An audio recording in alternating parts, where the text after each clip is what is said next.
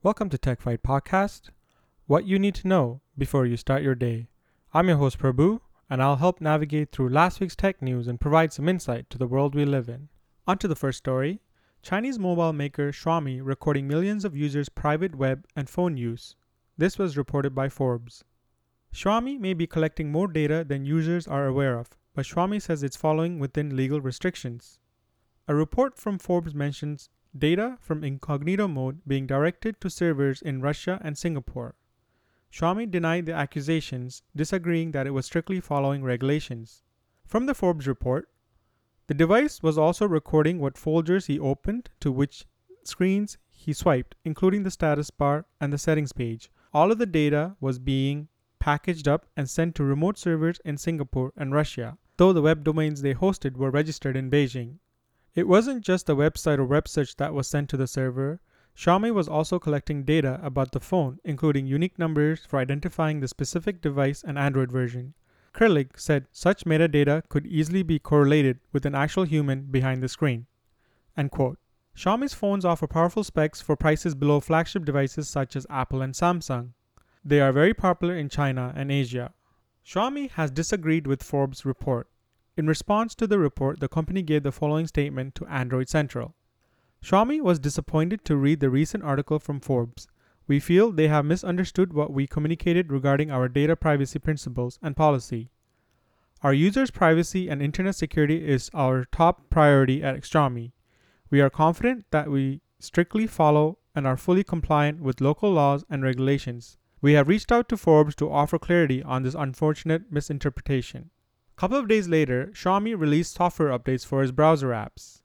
In a blog post, Xiaomi said the update will let you turn off aggregated data collection via incognito mode on its three browser apps Mi Browser, Mi Browser Pro, and Mint Browser. The software update was rolled out on Google Play. On to the next story iPhone 12 price leaks. The new iPhone 12 Pro Max is going to be at a price point at 1099 USD for the entry level model. It will be equipped with 5G and new processor. It will support a bigger 6.7 OLED display with three cameras and a LiDAR sensor for the rear cameras. This will be the most expensive iPhone 12. The current latest iPhone 11 Pro Max is 6.5 inches, so this iPhone will be about 0.2 inches bigger. In other Apple news, Apple's Face ID struggles to identify users wearing a face mask to accessing their device. However, Apple's software can distinguish that someone is wearing a face mask. In the iOS 13.5 beta released last week, wearing the mask will prompt you to the passcode screen. On to the next story.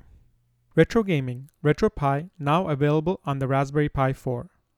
The Raspberry Pi is a single board computer system that is used for programming and web browsing. Many robotics projects and house projects are built with the small powerful device. RetroPie is an easy to use distribution for users who enjoy retro games. Distribution, in simple terms, can be said as operating system, made from a software collection that is based upon Linux kernel. Raspberry Pi 4, the latest version, has been incompatible with RetroPie in the past, but the RetroPie team developers have now announced that it is available as beta support. Most emulators should now work well. Users will be able to play games for old gaming systems such as SNES, Sega, Dreamcast. RetroPie was available for previous model on the Pi 3.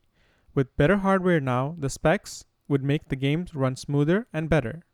Pi 4 RetroPie 4.6 can now be downloaded for free. Please visit the article link for more information. On to the next story Vehicle development remotely.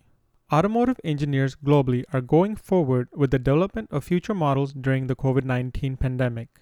Many automotive engineers are working from home, working on top most secret prototypes or testing equipment under the hood or inside the car. CNN Business reported that Ford had allocated about a dozen Mustang Mach E prototypes as well as computer equipment and other gears so that engineers could keep working from their basements, living rooms, garages, and neighborhood streets. In other news, Microsoft Word now flags double spaces as errors. Microsoft Word will now highlight when a user puts two spaces after a punctuation mark, indicating it is an error. If you accidentally or intentionally put two spaces after punctuation, Microsoft Word will provide the choice to fix the double space to a single space. Microsoft began testing the new update with the Word's desktop version and also been providing recommendations via the Word App Editor feature. That is all for this week's tech news. For more information on the stories covered today, please visit the website techphyte.com. Thank you for listening, and I'll have more news next week.